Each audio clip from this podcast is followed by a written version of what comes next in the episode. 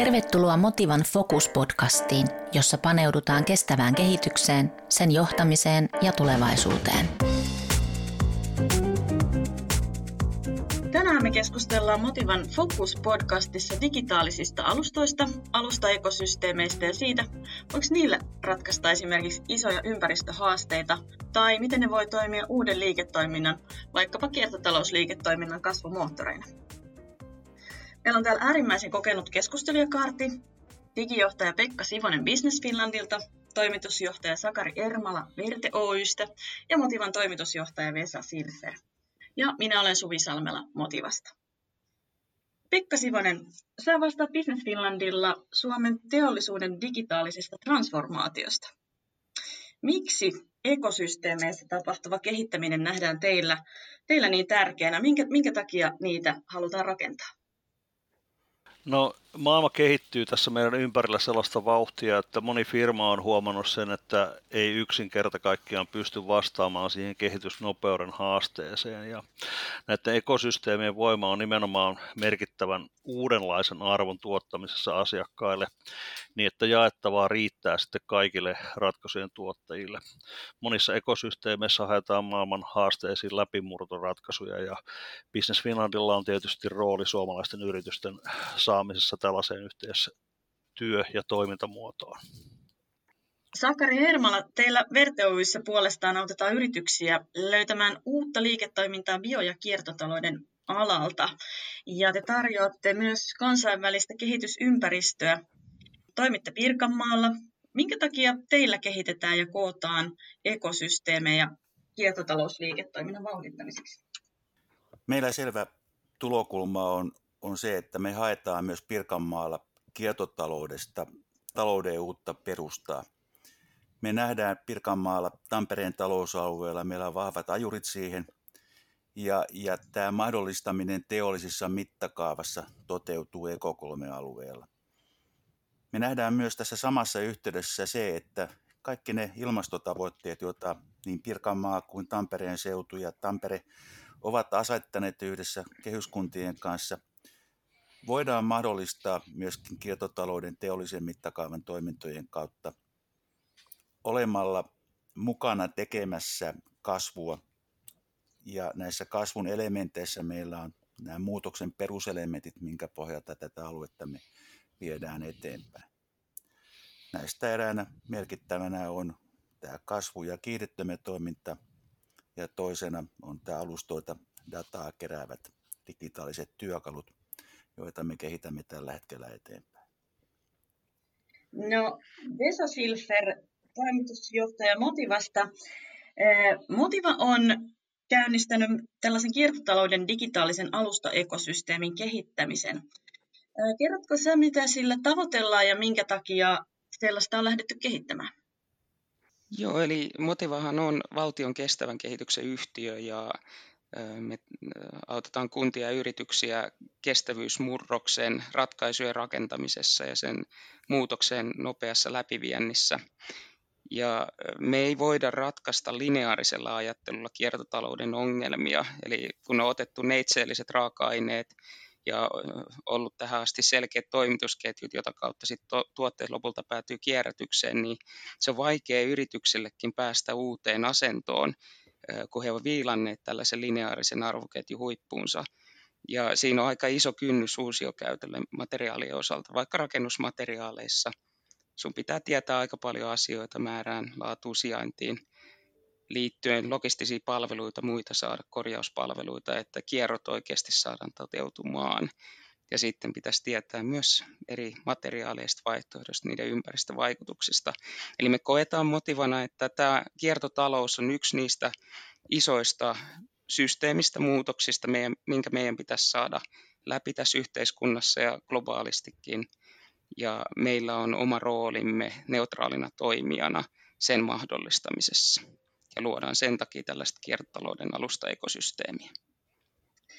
No, jos me puhutaan tällaisista puhtaasti nyt digitaalisista alustoista ja niiden rakentamisesta, niin pidättekö te realistisena sitä, että Suomi ihan oikeasti eh, voidaan saada etujoukkoihin tällaisten alustojen synnyttämisessä? Eh, Onko meillä mahdollisuus ikään kuin kansainväliseen läpimurtoon? Tähän voi vaikka Pekka Sivonen vastata. No Suomihan on digitalisaatiossa Euroopan unionin ihan ehdoton kärkivaltio.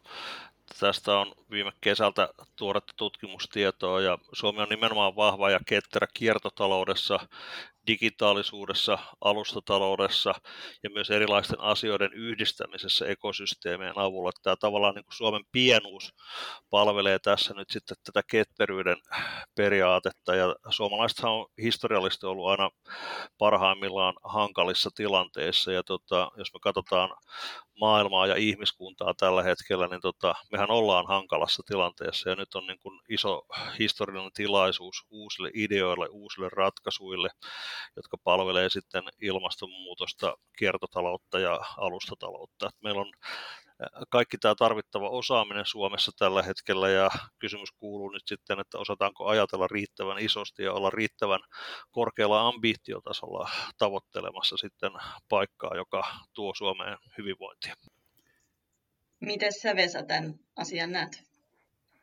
Joo, kyllä mä näen ehdottomasti, että meillä on äh, pelipaikka, niin kuin Pekka tuossa kuvasi, äh, tällaisessa digitaalisessa alustoissa niiden kasvupotentiaaliin ja houkuttelevuuteen liittyy myös se alustojen avoimuus ja toisaalta turvallisuus ja ne pelisäännöt, millä niitä rakennetaan. Ja kuluttajapuolella tällaisia globaalejakin alustoja on rakentunut paljon, mutta kuluttajat ehkä hieman hövelimmin antaa luvan erityyppiseen datan jakamiseen ja hyödyntämiseen ja yritysten organisaatioiden välisissä tiedon jakamisessa on paljon liiketoimintakriittistä dataa ja yritykset on varovaisempia. Ja oikeastaan tämän vuoksi me lähdettiin myös itse motivana yhdessä muiden organisaatioiden kanssa, niin kuin Platform Trustin ja Click Innovationin kanssa tällaiseen ihan reilun datatalouden ohjelmaan kehittämään sellaista käyttäjäystävällistä ja organisaatio lähtöistä ja turvallista datan jakamisen mallia tässä B2B-kontekstissa. Eli kyllä mä uskon, että tämä Suomen ja suomalaisten luotettavuus on jopa sellainen assetti ja vahvuus globaalissa mittakaavassa, jopa mm, EU-tasolla. Löytyykö teidän mielestä muita vahvuuksia Suomesta? Sieltä voi vaikka Sakari tai Pekka vastata. No joo, oikeastaan mä voisin jatkaa Pekka ja Vesa erinomaisia näkemyksiä siitä täältä maakuntatasolta, aluetasolta on helppo yhtyä tuohon näkemykseen. Mä näen tässä meillä valtavat mahdollisuudet myös siinä, että meillä Suomessa on osattu nähdä kokonaisuuksia. Tällainen systeeminen malli, systeeminen muutos tarvitsee kyllä sitä, että meillä on tällainen Suomi-konsepti kiertotaloudessa, joka kokoaa ja mahdollistaa näitä tulokulmia, mitä tässä edellä kuvattiin tämmöinen kriittinen massahan tässä ja mittakaava meillä on se kysymys, joka pitäisi pystyä sitten myös monistamaan. Ja se kunnianhimo täytyy olla riittävän korkea. Me tiedetään, että meitä arvostetaan erityisesti tällä, tällä digitalisaation kautta. Meillä on tunnettuutta, meillä on nimeä ja luotettavuutta. Että tässä juuri kuten Vesa totesi, niin nyt täytyisi nähdä tämä iso kuva.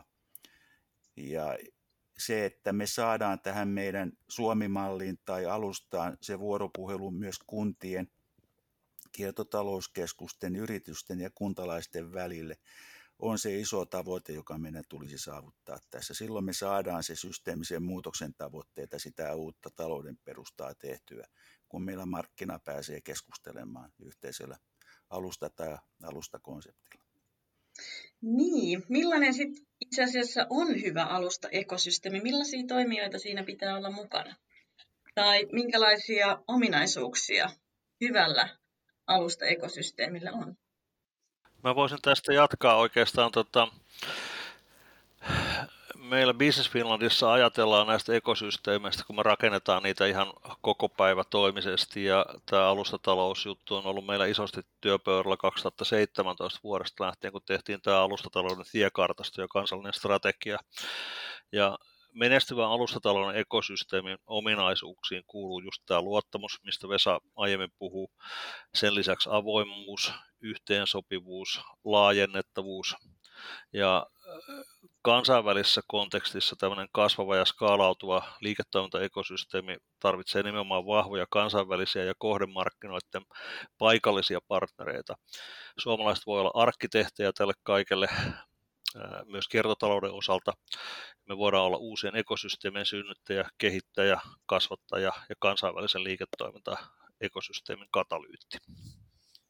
Mä voisin jatkaa tästä sen, että mä näen juuri tässä, että se on se meidän kansainvälinen vientituote, jos mikä kiertotaloudessa, että me osataan ymmärtää se, että me voidaan rakentaa näitä arvoketjuja myös muiden mallien kanssa, mitkä ovat, olkoon sitten Euroopassa tai, tai Euroopan ulkopuolella, ennen kaikkea viedä tämä suomalainen osaaminen siihen alusta arkkitehtuuriin ja siihen kehittämiseen ja implementoida se, mitä me saadaan toivottavasti Suomeen nyt syntymään mahdollistamaan sitten laajassa mittakaavassa tämän meidän näiden arvoketjujen muodostuminen eh, kansainvälisessä eh, toiminnassa. Mä käyn eh, työn ohessa Henlin Business Schoolissa Executive MBAta ja mä oon valinnut siihen oman tutkimukseeni aiheeksi tällaisen skaalautuvan kiertotalouden alustaekosysteemin syntymisen ja syttymisen edellytykset ja ne kriittiset menestystekijät. Ja sen perusteella, mitä mä tein ihan kirjallisuustutkimusta alustaekosysteemeistä kesän aikana, niin, niin äh, nämä puitteet, mitä kehitetään, digitaaliset puisteet alu, alu, alu, alustaekosysteemeille, nehän on globaaleja. Ne nimenomaan äh, voi skaalautua globaalisti ja ne toimintamallit voi sen ansiosta skaalautua vähintään pohjoismaisella ja EU-tasolla ja totta kai mielellään laajemminkin. Ja itse asiassa kun sä rakennat digitaaliset puitteet tällä ajattelumallilla, niin se mitä kiertotalous tarvitsee on myös toimialarajojen ylittäminen. Ne parhaat innovaatiot usein syntyy yli toimialarajojen. Ja ähm, tällainen hauska, mä oon tehnyt haastatteluita myös tässä mun tutkimuksessa ja siellä tuli esille tällainen käsite kuin globaali, kun mä kysyin, että millainen tämän pitäisi olla ja yritin tökkiä, että onko se globaali vai lokaali. Ja he puhui globaalista, koska sen pitäisi olla globaalisti skaalautuva, mutta ne materiaalivirrat ja kierrot on usein lokaaleja, jotta se kierto optimoidaan ja se ympäristövaikutus saavutetaan. Joo, Sakari, sä tunnet myös tätä paikallistason alustapuolta. Miten sä näet tämän asian? Paikallinen vai globaali? Sen pitää olla sekä että. Sen pitää olla ilman muuta sekä että. Tässä niin kuin yksi elementti, minkä mä haluan lisätä tähän keskusteluun siinä, että vaikka me puhutaan niin kuin materiaalivirroista ja siitä, että, että me se mahdollistaa sen markkina, niin kyllä mä näen, että suomalainen innovaatiotoiminta, tämä meidän kiihdyttämöt ja tämä kasvut, mitä meillä syntyy alueella, seudulla, pitäisi saada implementoitua myöskin tällaiseen data-alustaan. Mä viittaan esitysti siihen, että meillä on yliopistojen ja tutkimuslaitoksilla paljon osaamista, joka voisi käydä tällaisessa data-alustossa sitä vuoropuhelua ymmärtäen sivuvirtoja tai materiaalivirtoja ja tuoda itse asiassa sinne myös ratkaisuja ja hakea sieltä, että tällainen datan jakaminen siitä, että se innovaatiotoiminta olisi osa sitä suomalaista osaamisalustaa tässä, tässä kiertotaloudessa on, on varmasti yksi asia, mitä meidän kannattaa tässä arvioida, kun nyt näitä alustoja ja tätä alustaa lähdetään tekemään. Aivan ehdottomasti tosi hyvä kommentti ja li, lisäys Sakke sulta. Eli tämä datahan on, datalla on myös jalostusasteita, eli me puhutaan datan jakamisesta, mutta sehän muuttuu tiedoksi, kun sitä kytketään vielä tiettyyn kontekstiin ja kun sitä, sitä analysoidaan pidemmälle, siitä tulee tietämystä ja näin edespäin. Ja nämä yliopistot ja tutkimuslaitokset on juuri siinä roolissa tosi kriittisessä roolissa. Et useinhan meillä löytyy sellaisia data, materiaalivirtoja, mistä me ei olla ihan varmoja, että mikä olisi se optimaalinen tapa hyödyntää, ja siellä on se paikka, missä voidaan innovoida ja luoda uutta myös tutkimuslaitosten kanssa. Mä voisin jatkaa Vesalle tästä, että juuri kun Suvi kysyit siitä, että paikallinen vai kansainvälinen, se paikallisuus tulee monta kertaa tässä yhdistämässä siitä, että meillä on myös paljon pieniä materiaalivirtoja, jotka ovat erittäin haastavia. Ja tässä jos missä tarvitaan sellaista alustaa, jossa me voidaan myöskin innovoida ja pilotoida tämän alustan kautta näiden pienempien materiaalivirtojen hallintaa ja sitä käytettävyyttä ja jalostumista eteenpäin markkinaan. Me varmaan ollaan kaikki sitä mieltä myöskin, että yksi liiketoiminnan ja tällaisen datatalouden alustan tavoite pitäisi olla, että meillä syntyisi mahdollisimman korkean lisäarvon omaavia kiertotaloustuotteita markkinaan. Mm. Ja silloin me saadaan se vuoropuhelu sitä korkeasta lisäarvosta parhaimmillaan syntymään, kun tässä kentässä keskustelevat en ainoastaan raaka-aineiden tuottajat, vaan myös tutkimus. Ja sitten se lupa pilotoida ja mahdollistaa sen alustan kautta tämä tieto. Tästä puhutte paljon pilotoinnista. Tota, sitten jos mietitään yritysten kannalta asiaa, siellä halutaan nopeasti sitten sitä oikeasti sitä liiketoimintaa ja kassavirtaa. Miten te näette, eh, minkä takia yritysten kannattaa lähteä, lähteä näihin mukaan ja onko siellä odotettavissa niin sanotusti nopeita voittoja vai pitääkö ekosysteemi kehittämiseen suhtautua sillä tavalla, että se vaatii aikaa? No mä voisin tästä tota, digitaalisen transformaation näkövinkkelistä COVID-19 kokemuksilla ryyditettynä niin kommentoida sen, että se mitä me nähtiin Business Finlandissa kevään aikana, kun me jaettiin rahaa lähes 30 000 yritykselle miljardin verran, niin ää, yritykset muutti toimintatapaansa ja monetkin firmoista, joilla oli mahdollisuus siihen, niin toteutti sen digitalisaatiosuunnitelman, joka heillä oli seuraavalle kolmelle vuodelle niin kolmessa kuukaudessa.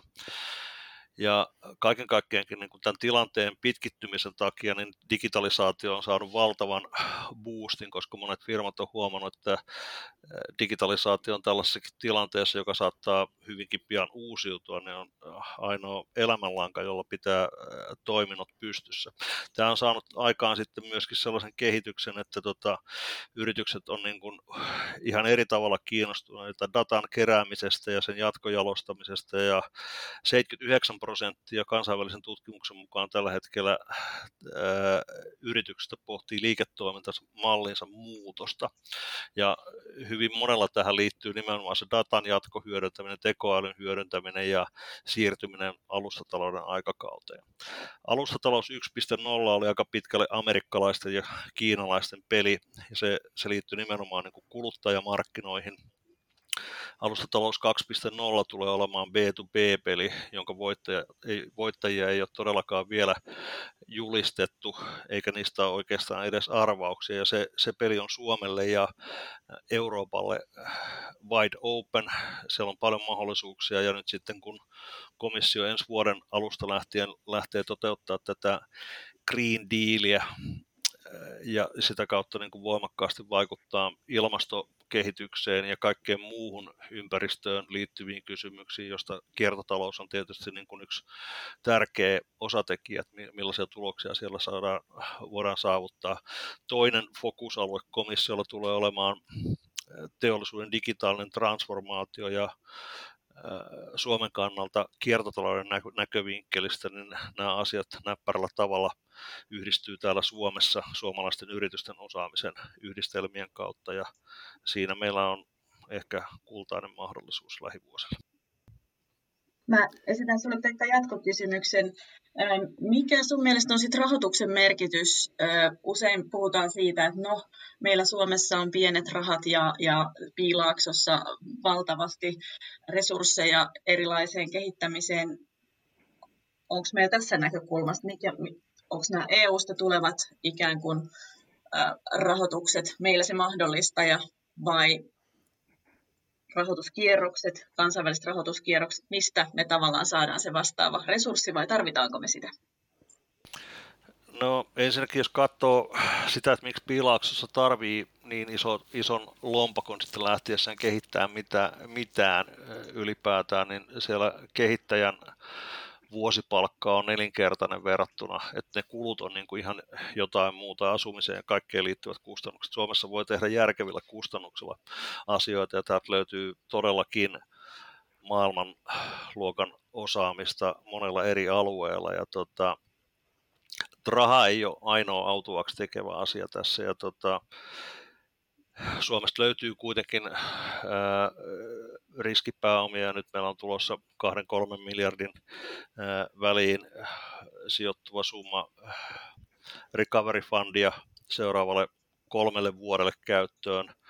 Business Finland käyttää sen 700 miljoonaa vuodessa normaalisti et kyllä, kyllä Suomesta löytyy sellaiset rahat, jolla, jolla voidaan saada skaalautuvia liiketoimintamalleja aikaan, ja niitä tietysti niin kuin terästetään sitten eurooppalaisella rahoituksella, että seuraava seitsemän vuoden ajanjakso tulee olemaan Euroopan, Euroopan tulevaisuuden kannalta hyvin, hyvin määräävä tekijä, että onnistuuko Eurooppa käyttää tämän pelitilanteen hyväkseen ja kuorimaan alustataloudessa nahkansa ja synnyttämään globaaleja pelaajia. Että se on esimerkiksi niin kuin Saksan autoteollisuuden yhtenä muiden joukossa niin kohtalon kysymys, että tota, ää, päästäänkö sen teollisuuden osalta alustatalouteen eurooppalaisittain vai mennäänkö kiinalaisten vai amerikkalaisten ehdoilla? Tämä kuulostaa tosi, tosi kannustavalta. Tota, tuleeko Sakari ja Vesa teille, teille tähän liittyen, tähän rahoituspuoleen liittyen näkemyksiä mieleen? Sakarikin näkee siellä omassa työssään varmasti sitä, että miten, mitä se yritysten kehittämistoiminta vaatii.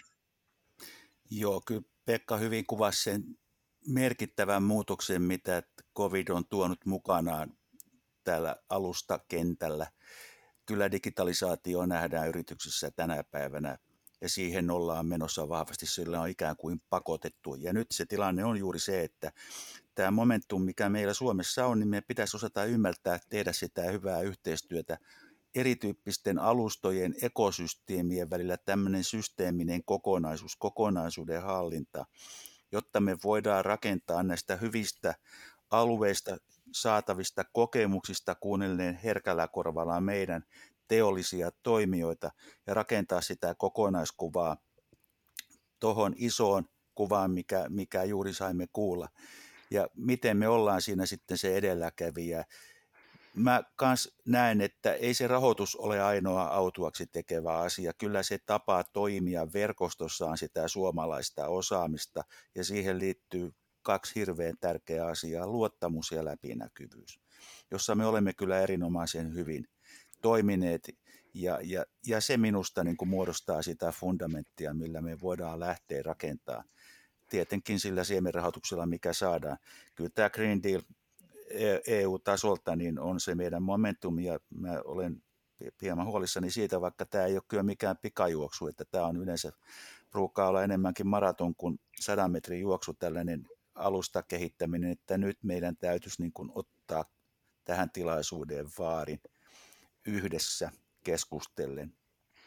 Tähän on helppo yhtyä, mitä sekä Pekka kuvasi tosi hienosti tämän ison mahdollisuuden ja, ja mitä, mitä sitten Sakari, sä kuvasit siitä, että pitää rakentaa yhteistyötä alustojen välillä. Meillä on eräällä tavalla Suomessa tällainen jännä vahvuus, että meillä on pienen kylän sellainen mentaliteetti ja luottamuksen rakentamisen mentaliteetti ja yhteistyötä tehdään yli organisaatiorajojen, mutta sitten ajoittain meillä on myös kääntöpuolena haasteina se kunnianhimon taso, että ajatellaan ehkä vähän liian vaatimattomasti siitä, että mitä me osataan ja mitä me tehdään Pekka voi jossain kohtaa listata, mitkä kaikki globaalit innovaatiot pohjautuu suomalaiseen huippuosaamiseen. On kuullut sen lista aiemminkin. Mutta mut se, se, mikä mulla itse asiassa tuli vielä mieleen näistä edellytyksistä, rahoituksesta ja muusta, mun haastatteluissa nousi esille tällainen kiinnostava käsite kuin kiertotalouden kuolemanlaakso. Samalla tavalla kuin yrityksillä on, on kuolemanlaaksoja ja startup-vaiheesta mennään eteenpäin, niin äh, isotkin organisaatiot mun haastatteluissa kuvasi, esimerkiksi ison kiinteistömassa omaava yritys kuvasi, että uusiokäytetyn materiaalin käyttöön, jos siihen ei löydy sopivia korjaus-, logistiikka-, varastointipalveluita muita, niin ne käytön kulut, uusiokäytön kulut nousee liian suuriksi nopeasti ja, ja kuitenkaan tällaisten palveluiden rakentaminen ei ole heidän ydinliiketoimintaa. Ja se kuolemanlaakso liittyy just siihen, että pitäisi saada kysyntää, tarjontaa ja niitä palveluita, eli se koko ekosysteemi käynnistymään vähän niin kuin vuorovedoin melko samantahtisesti, että kiertotalous onnistuu. Ja tämä on se syy, minkä takia mä näin hyvin vahvan linkin sillä juuri noilla todellisilla haasteilla, mitä pyritään ratkaisemaan siellä reaalimaailmassa ja tällä digimaailman datan jakamisella, koska se on muuten vaikea saada tuollaista aikaan. Ja me tarvitaan kyllä niitä julkisia kiertotalouteen painottavia hankintoja, se 35 miljardia mitä julkinen hankkii kohdistaa sellaisiin asioihin, millä edistää myös kiertotaloutta. Ja me tarvitaan just tota, julkista TKI-rahoitusta ja joissakin tapauksissa sääntelyesteitäkin pitää purkaa. Jos mä Vesaa jatkan juuri tästä, mä edustan julkista sektoria siinä, että meidän omistustausta on puhtaasti Nokian kaupungin yhtiössä. Kyllä se markkinavuoropuhelu ja se markkinan mahdollistaminen on juuri niitä asioita, mitä nyt pitää osata tehdä yhdessä. Ja hyödyntää se potentiaali, mitä kiertotalous parhaimmillaan tarjoaa meillä, että, et, et, että me saadaan se markkinaimu, niin meidän pitää silloin se koko kenttä skaalata niin kuin siihen samaan. Ja tämä, tämä digitaalinen alusta on tärkeä elementti rinnalla juuri sen, että että se kuolemaan laaksossa on myös ongelma se, että, että meillä on tahtoo olla hieman siiloutunutta vieläkin. Ei mennä helposti toimialojen ylitse, mutta kiertotalous on juuri tällainen, missä on lähestymiskulmat ja tulokulmat hyvin moninaiset. Ja tässä täytyy tehdä nyt meidän systemaattisesti töitä, että me saadaan se meidän hankinnat edistymään tämän tavoitteen mukaisesti, että saadaanko me prosentti tai kaksi prosenttia tai viisi prosenttia Suomen julkisista hankinnoista kiertotalouteen, on merkittävä lisä meidän teollisuutta ja juuri siihen uuteen kasvuun, mitä me tavoitellaan. Tämäkin on kansainvälisesti houkutteleva mahdollisuus antaa esimerkki, kuinka Suomi toimii tässä alustana. Teidän terveiset oikeastaan tässä, ehkä jos mä kiteytän, oli se, että nyt kannattaa hyödyntää tämä momentum. Rahoitusta. Rahoitus ei, ei tavallaan yksin ole se, mikä tässä ratkaisee, ja sitäkin on tarjolla. Toisaalta sitten luodaan hankinnoilla kysyntää näille kiertotalousinnovaatioille, ja sitten uskalletaan yrittää, ylittää niitä toimialoja. Tuleeko teille vielä jotain muita semmoisia kiteytyksiä mieleen tästä aiheesta, mikä on se meidän ratkaisu siihen, millä, millä Suomi nostetaan tässä ihan eturintamaan? Mä lisäisin tuohon listaan oikeastaan niin kuin tämän asenne ilmaston ja ajattelutavan upgradeaamisen. Suomalaiset ottaa huomioon, mitä me osataan ja mitä me kyetään tekemään, niin systemaattisesti kansakuntana ampuu alle taulun. Eli meidän pitäisi nostaa mm. tavallaan ehkä muutama senttistä meidän leukaa, että me nähtäisiin vähän pidemmälle ja laitettaisiin niin kuin ambiittiotaso tekemisissä meidän osaamisen tasolle.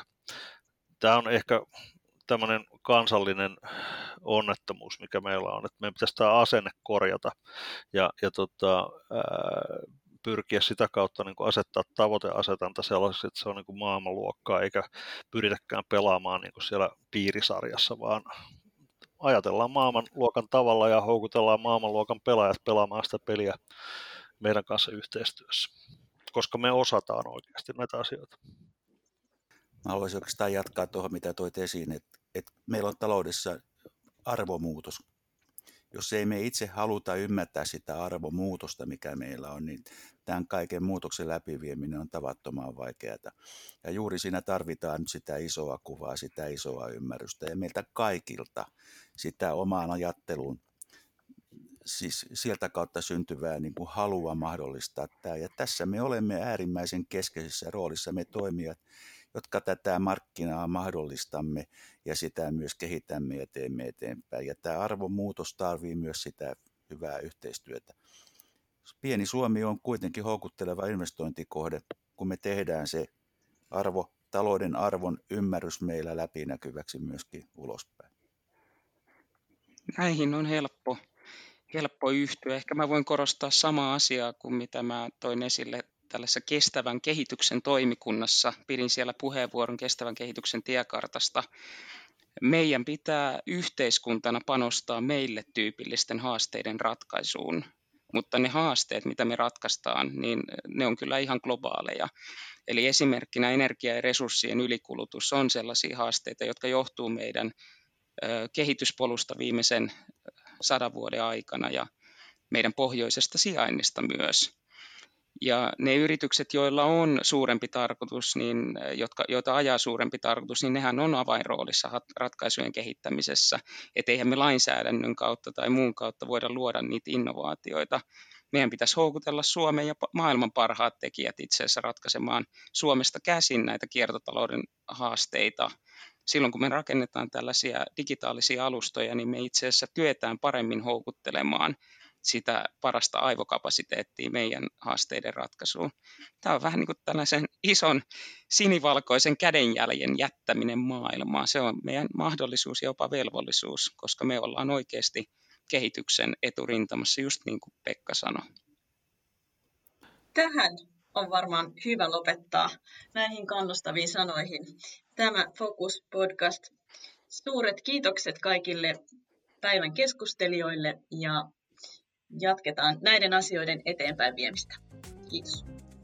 Kiitos. Kiitos. Kuuntelit Motivan podcastia kestävästä kehityksestä. Lisää tietoa aiheesta www.motiva.fi.